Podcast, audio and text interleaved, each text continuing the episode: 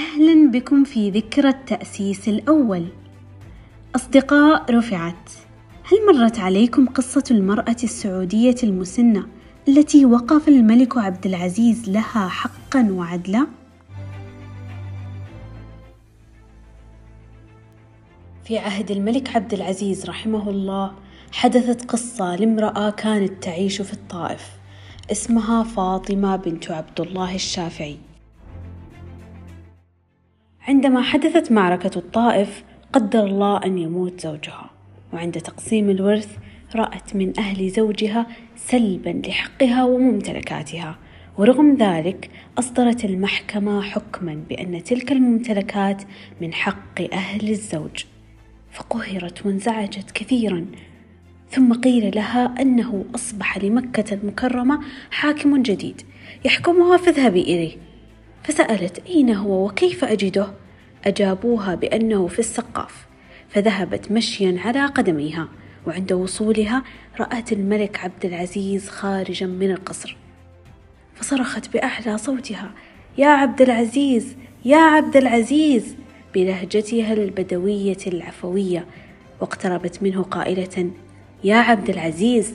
قتلتم رجالنا في الطائف وأتيتم إلى مكة لتنهبوا أموالنا؟ استغرب الملك عبد العزيز من موقفها وسألها وش اللي حاصل؟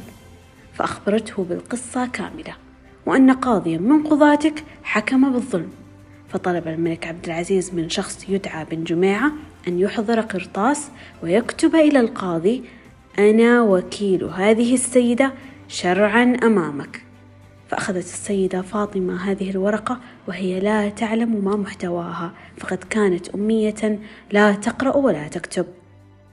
وقالت له ما هذه الورقة؟ فقال لها الملك عبد العزيز رحمه الله خذي هذه الورقة واذهبي بها إلى القاضي. وذهبت بها إلى القاضي. في كل مرة كانت تطرد وتهدد بالعسكر ولكن تلك المرة أتت وهي مسلحة بتلك الورقة. قائلة جبت لك ورقة من سيد سيدك. فتح القاضي الورقة وعندما رأى ختم الملك عبد العزيز وقف على رجليه ورفع الورقة على رأسه. فقالت له الله أكبر عليك خفت من عبد العزيز وما خفت من رب عبد العزيز؟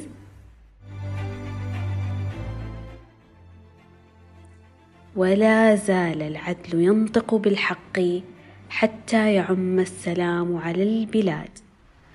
دمت شامخا يا وطني. كنتم مع رغد الغامدي.